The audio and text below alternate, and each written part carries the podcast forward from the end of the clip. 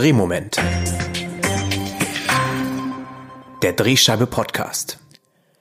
Hallo und ganz herzlich willkommen zur allerersten Ausgabe vom Drehmoment, dem Podcast des Drehscheibe Magazins. Mein Name ist Max Wiegand, ich bin Redakteur der Drehscheibe und ab heute auch Podcast-Moderator und freue mich sehr, dass ich die Aufgabe übernehmen kann und dass es für uns heute richtig losgeht. Was haben wir eigentlich vor? Wir wollen hier im Drehmoment jeden Monat mit Kolleginnen und Kollegen aus dem Lokaljournalismus über ihre Arbeit sprechen, wollen alles wissen über ihre gelungenen Umsetzungen und auch hören, ja, was sie für Tipps haben, wenn man selbst ähnliche Formate umsetzen will. Und heute soll es passend zu unserer Premiere auch um Podcasts im Lokalen gehen. Und deshalb haben wir uns für später auch einen echten Experten eingeladen, der uns da ein bisschen was darüber erzählen kann. Zunächst wollen wir aber erstmal klären, warum wir das Thema gewählt haben und auch warum es den Drehmoment eigentlich gibt. Und um diese Fragen zu beantworten, habe ich mir etwas Unterstützung geholt. Ich bin nämlich jetzt telefonisch verbunden mit Anke Fehmeier, der Leiterin des Lokaljournalistenprogramms der Bundeszentrale für politische Bildung. Hallo Anke. Hallo Max.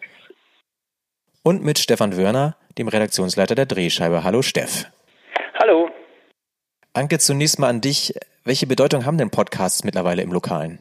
Ja, das ist eine sehr spannende Entwicklung, denn immer mehr Lokalredaktionen widmen sich diesem tollen Medium. Und äh, ich beobachte auch jetzt mit Hinblick auf die neue Drehscheibe, die ich nur wärmstens empfehlen kann, eine unglaubliche Dynamik mit dem Thema. Also man sieht, dass äh, wirklich viele Redaktionen experimentieren äh, mit eigenen Formaten, Politik, Wirtschaft, Fußball, Krimis. Also es gibt jede Menge Themen für Podcasts. Und ähm, das ist auch für mich jetzt einfach das Tolle, auch zu erleben, äh, wie Lokaljournalismus hörbar gemacht wird. Und ähm, ich bin ganz begeistert, weil äh, was ich bisher so alles entdeckt habe, finde ich sehr kreativ und auch originell. Und das macht so richtig Spaß. Und Steff, warum haben wir uns eigentlich dazu entschieden, einen eigenen Podcast zu machen? Es ist ja so, dass wir immer über neueste Trends im Lokalen berichten. Von daher sind natürlich Podcasts bei uns Thema. Aber wir wollen eben nicht nur berichten, sondern wir wollen das auch selber machen. Und deswegen äh, gibt es jetzt auch den Drehscheibe-Podcast. Na dann, denke ich, hält uns nichts mehr davon ab, loszulegen. Vielen Dank auf jeden Fall für eure Einschätzung, dass ihr mir den Einstieg etwas erleichtert habt. Damit verabschiede ich mich mal von euch. Bis bald. Tschüss. Sehr gerne. Tschüss nach Berlin aus der alten Hauptstadt Bonn und ich wünsche ganz viel frohes Schaffen und bin schon ganz gespannt auf eure Beiträge. Vielen Dank, Anke. Dann würde ich sagen, geht's los mit unserem ersten Gesprächsgast.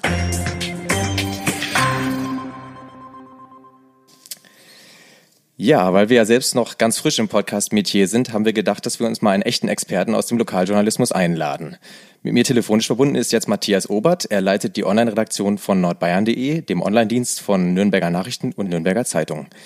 Äh, die ersten Audioformate entstanden dort schon 2017 und bis heute sind dort unter seiner Aufsicht eine ganze Vielzahl an tollen Podcasts entstanden.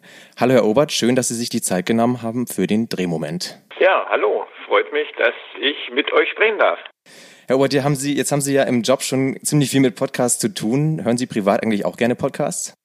Also ich gestehe, ich bin nicht der ganz große Podcast-Hörer. Das heißt, ähm, wenn, dann sind es meistens eher so dienstliche Dinge, ähm, die sich irgendwo mit Themen rund um die Medien auseinandersetzen oder mit Technik, ähm, also zum Beispiel auf der Facebook-Podcast oder ähnliches. Aber jetzt eher weniger zur Unterhaltung, muss ich ehrlicherweise zugeben. Aber dafür sind Sie ja nicht nur hinter den Kulissen tätig, sondern Sie sind ja auch selbst als Moderator aktiv. Äh, Sie moderieren nämlich gemeinsam mit Michael Husarek, dem Chefredakteur der Nürnberger Nachrichten, den Podcast Horch Amol. Jetzt darf ich mal mein fränkisches R versuchen hier auszupacken. Und, ähm, Die sind ganz gut. Ja, vielen Dank, vielen Dank. Ähm, Herr Husarek hat damals, also Sie haben Anfang 2018 die erste Folge ähm, aufgenommen und da hat Herr Husarek scheinbar danach gesagt, dass sich das etwas leichter anhört, als es dann am Ende ist. Ähm, auf welche Herausforderung stößt man denn, wenn man sowas macht? Naja, das ist, ist klar, es sind ganz verschiedene Herausforderungen. Das eine ist, dass wir beide keine ausgebildeten Radiomoderatoren sind und ähm, äh, auch keinen Sprechunterricht oder ähnliches hatten. Ich meine, das zeichnen ja auch sicherlich die Podcasts auch das, aus, dass es äh, ziemlich natürlich ist, äh, wie man miteinander redet. Aber äh, zum einen war es am Anfang überraschend für uns, wie langsam die Zeit vergeht. das ist inzwischen ganz, ganz anders. Aber am Anfang so hat man immer wieder auf die Uhr geguckt, ähm, auf die mitlaufende Stoppuhr und sich gedacht, boah, jetzt sind erst mal drei Minuten rum, über was sollen wir denn noch alles reden? Äh, das heißt, wir hatten eigentlich kein richtiges Konzept, mit dem wir in den Podcast reingegangen sind und äh, das hat sich auch als Nachteil herausgestellt, wenn man da keine klare Linie drin hat ähm, und auch nicht so grob äh, weiß, welche Themen man ansprechen will, über die man oder über was wollen wir sprechen. Ähm, das haben wir aber dann relativ schnell geändert und wir waren damals auch nur zu zweit. Also wir haben es wirklich äh, sozusagen, wir haben uns unterhalten über die Dinge, die im Laufe der Woche passiert sind. Und haben aber dann gemerkt, dass eigentlich es richtig interessant dann erst wird, wenn wir einen Gesprächspartner mit dazu nehmen. Und so ist es jetzt, dass wir meistens äh, zu dritt sind, also mit einem Interview oder Gesprächspartner. Und dann geht's, muss ich ganz ehrlich sagen, relativ locker flockig, so dass wir im Moment, wir wollten ursprünglich mal immer so 30 Minuten machen, dass wir im Moment eher immer bei 45 Minuten landen und die Zeit eigentlich äh, immer noch zu knapp ist. Man hätte noch immer noch etliches zu besprechen. Äh, was waren da bisher so die interessantesten Gesprächspartner, die Sie so vor dem Mikro hatten? Ja, das ist auch so, so, eine, so eine Geschichte. Das zeigt ein bisschen, dass wir wirklich äh, einfach gesagt haben, wir springen da mal ins kalte Wasser und äh, haben dann gesagt, es wird ein äh, Podcast über alles und nichts. Ähm, das war dann doch ein bisschen zu weit gefasst, weil das, glaube ich, für die Menschen dann auch schwierig ist, äh, zu sagen, warum soll ich mir den anhören? Sie wissen eigentlich nicht, um was es geht. Und wir haben dann äh, ganz auch in relativ kurzer Zeit gemerkt, dass die Themen, die für uns relevant sind, ist die Kommunalpolitik und zwar nicht nur in Nürnberg, aber Schwerpunkt Nürnberg und dann äh, auch rausgehen sozusagen ins komplette Verbreitungsgebiet. Und deswegen haben wir jetzt regelmäßig Gäste, die aus der Kommunalpolitik sind. Das war natürlich jetzt bei uns, äh, in diesem Jahr war ja im März Kommunalwahl in Bayern. Das war natürlich super gut. Wir hatten alle Oberbürgermeisterkandidaten von Nürnberg. Wir waren mit den Oberbürgermeisterkandidaten in Erlangen, Schwabach, also in den größeren Städten, äh, Fürth. Ähm, die waren alle bei uns zu Gast. Wir waren, haben aber mit Landräten gesprochen ähm, und äh, jetzt geht es auch weiter mit Leuten aus der Verwaltung. Wir hatten den Leiter des Statistischen Amtes Nürnberg mit dabei. Ähm, also das geht wirklich kreuz und quer oder äh, Frauen als Bürgermeisterinnen, was ja noch äh, so eine Ausnahmerolle nach wie vor ist.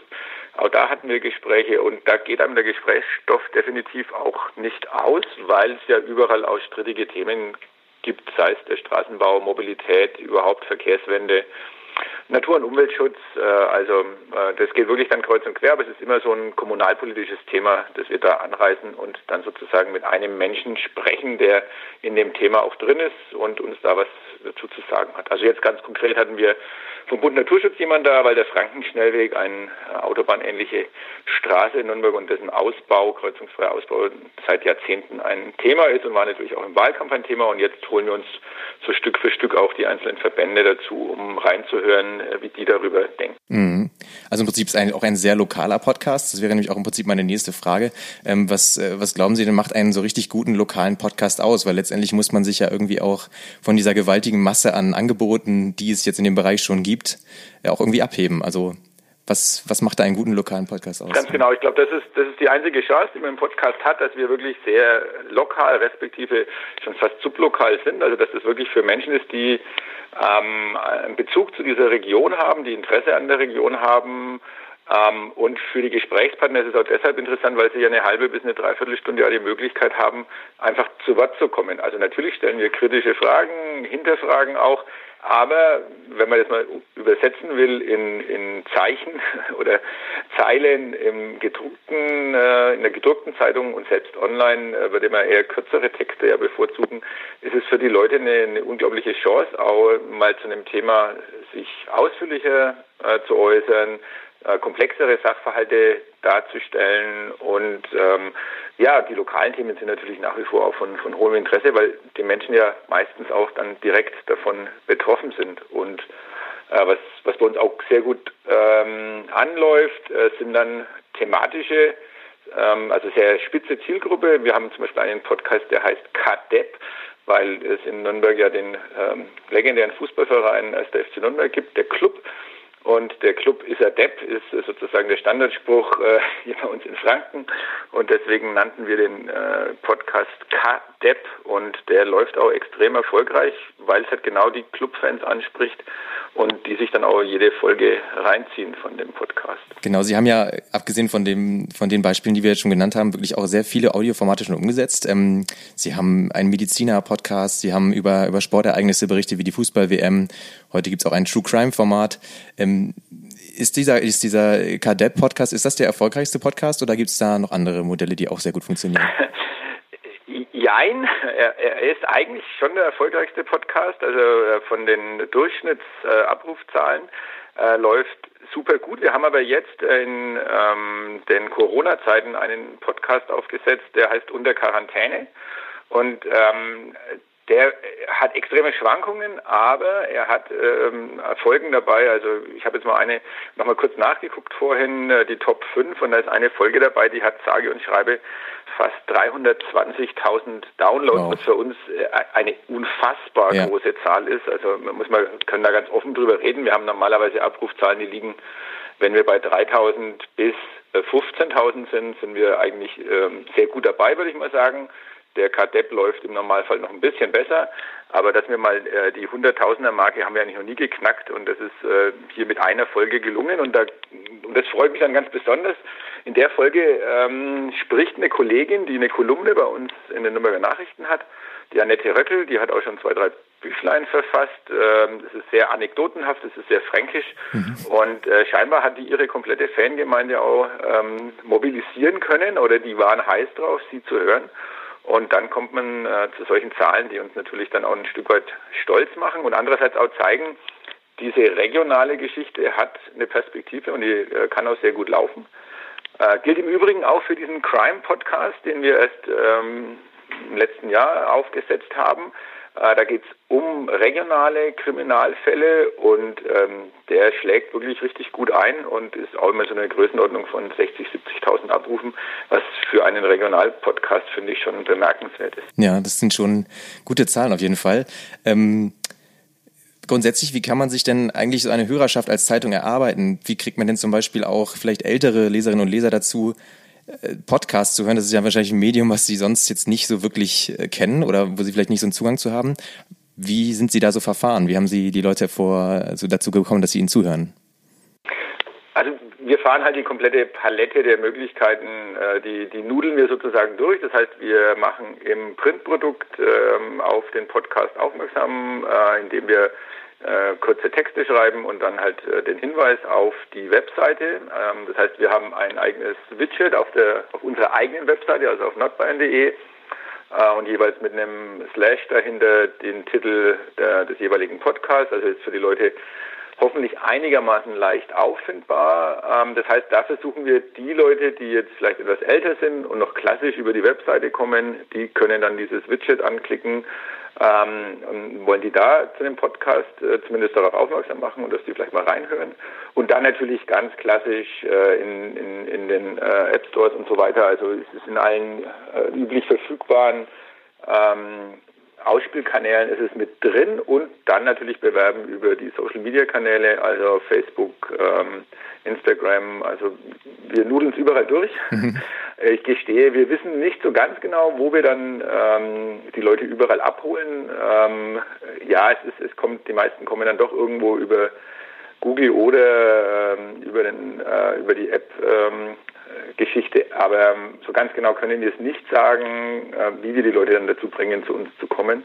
Und was eine ganz große Rolle spielt, das haben wir schon mitbekommen, je nach Gesprächspartner, wie aktiv die selbst in ihrer Community sind. Mhm. Also wenn die das nochmal gut streuen, kann jetzt ein Beispiel nennen, der hiesige DGB-Chef war kurz vor dem 1. Mai. 1. Mai konnten ja keine der klassischen Kundgebungen stattfinden. Hatten wir einen Podcast mit ihm, auch einer der erfolgreichsten Podcasts, den wir bei Horcher mal hatten. Das lag einfach daran, dass der das über seine DGB-Schiene auch nochmal sehr gut äh, gepostet hat, äh, der sehr gut vernetzt ist. Und das ist dann nochmal ganz, ganz wichtig, dass die Gesprächspartner da auch aktiv sind und äh, die Info weitergeben. Jetzt müssen wir natürlich auch mal über Geld sprechen, wie wir das ab und zu auch mal machen müssen in der Branche. Ähm, ist es eigentlich möglich, mit Podcasts auch irgendwie Geld zu verdienen?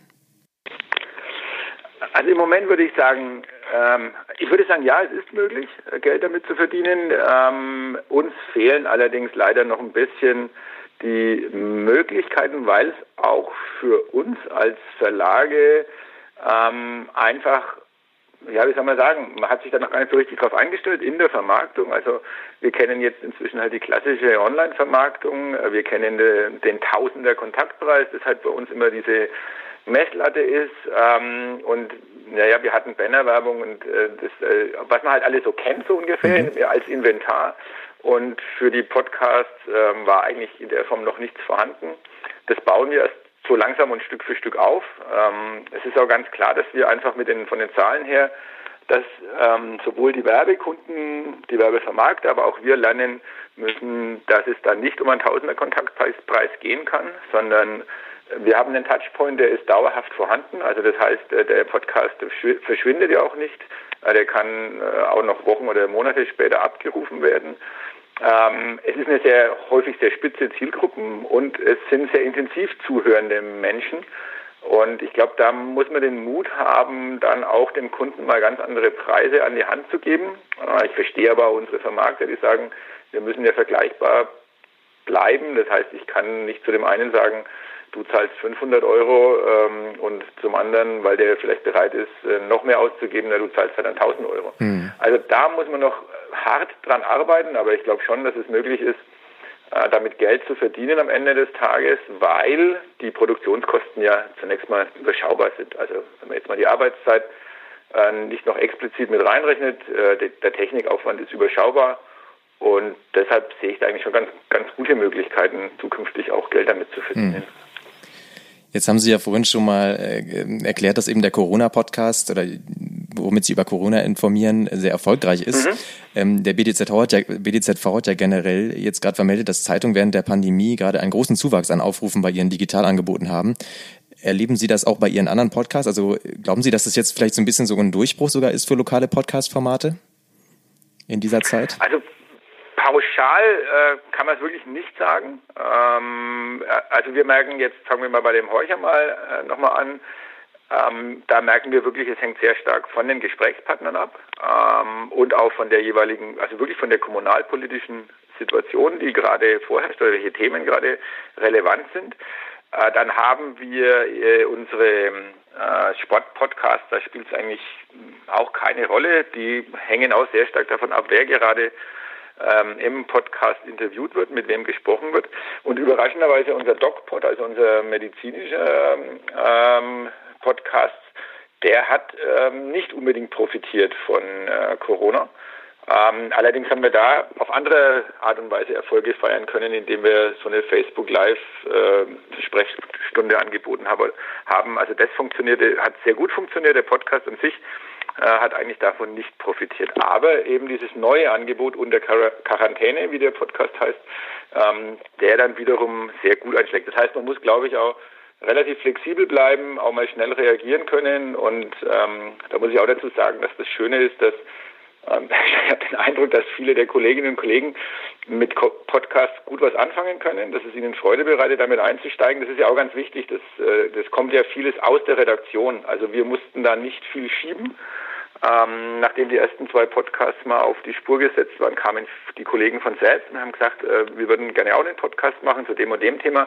Es war dann eher so, dass wir auf irgendeinem Punkt mal sagen haben müssen, hups, jetzt müssen wir mal schauen, äh, dass es nicht zu viel wird und müssen das mal ein bisschen strukturieren, was natürlich auch wieder fast schwierig war, weil man die Kollegen ja nicht bremsen will. Hm. Und insofern ähm, ist das Schöne daran, die Leute kommen von selbst, haben die Idee, das war auch bei dem Unter Quarantäne-Podcast so, und äh, man kann auch sehr schnell dann sehen, ob das Ding zu fliegen beginnt oder ob man sich vielleicht überlegen muss, vielleicht auch mal den Podcast wieder einzustellen, was ja auch kein Beinbruch ist. Also es ist wirklich ein schönes Labor, in dem man ein bisschen rumexperimentieren kann. Also wie gesagt, es gibt eigentlich schon ganz, ganz vieles und es gibt super Ideen und ich kann dann auch nur jedem raten, im Prinzip sich zu trauen, es abzukupfern. Also was andere gut gemacht haben und meistens sind es ja dann doch regionale Podcasts auch von den Verlagen, ähm, das kann man dann gut in seine Region übertragen und sich dann ruhig abschauen, was haben die anderen gut gemacht, was haben sie richtig gemacht, was muss man vielleicht für seine persönliche Situation oder äh, für die Region nochmal anders drunter brechen. Und dann kann man da auch ganz schnell aktiv werden. Na, super, das ist ein schönes Schlusswort. Aktiv werden. Herr Obert, ich danke Ihnen vielmals, dass Sie sich auf diesen ersten Versuch hier im Drehmoment eingelassen haben. Also ein sehr interessantes Gespräch. Ich denke, wir konnten da, ich bin mir sicher, dass wir einige Leute inspirieren konnten damit, hoffe ich zumindest. Ja, und vielleicht hören wir Sie auch nochmal an anderer Stelle hier, wenn es dann mal wieder was aus Nürnberg zu berichten gibt. Ja, wunderbar. Vielen Dank dafür und euch natürlich alles Gute für eure Podcast-Serie. Ich werde reinhören. Vielen Dank. Alles klar. Alles klar, bis Super, dann. tschüss. So, damit sind wir nun auch schon am Ende fast von dieser allerersten Ausgabe des Drehmoment Podcasts. Äh, vielleicht machen wir nochmal einen kurzen Werbeblock, denn die neueste Ausgabe der Drehscheibe beschäftigt sich ebenfalls mit dem Thema Podcasts. Da finden Sie eine ganze Reihe an interessanten Umsetzungen, die es schon gibt im Lokalen. Wenn Sie sich da nochmal reinlesen wollen, das Heft können Sie bei uns bestellen. Wenn Sie noch nicht Abonnent sind, dort können Sie auch ein Testabo abschließen auf der Seite drehscheibe.org.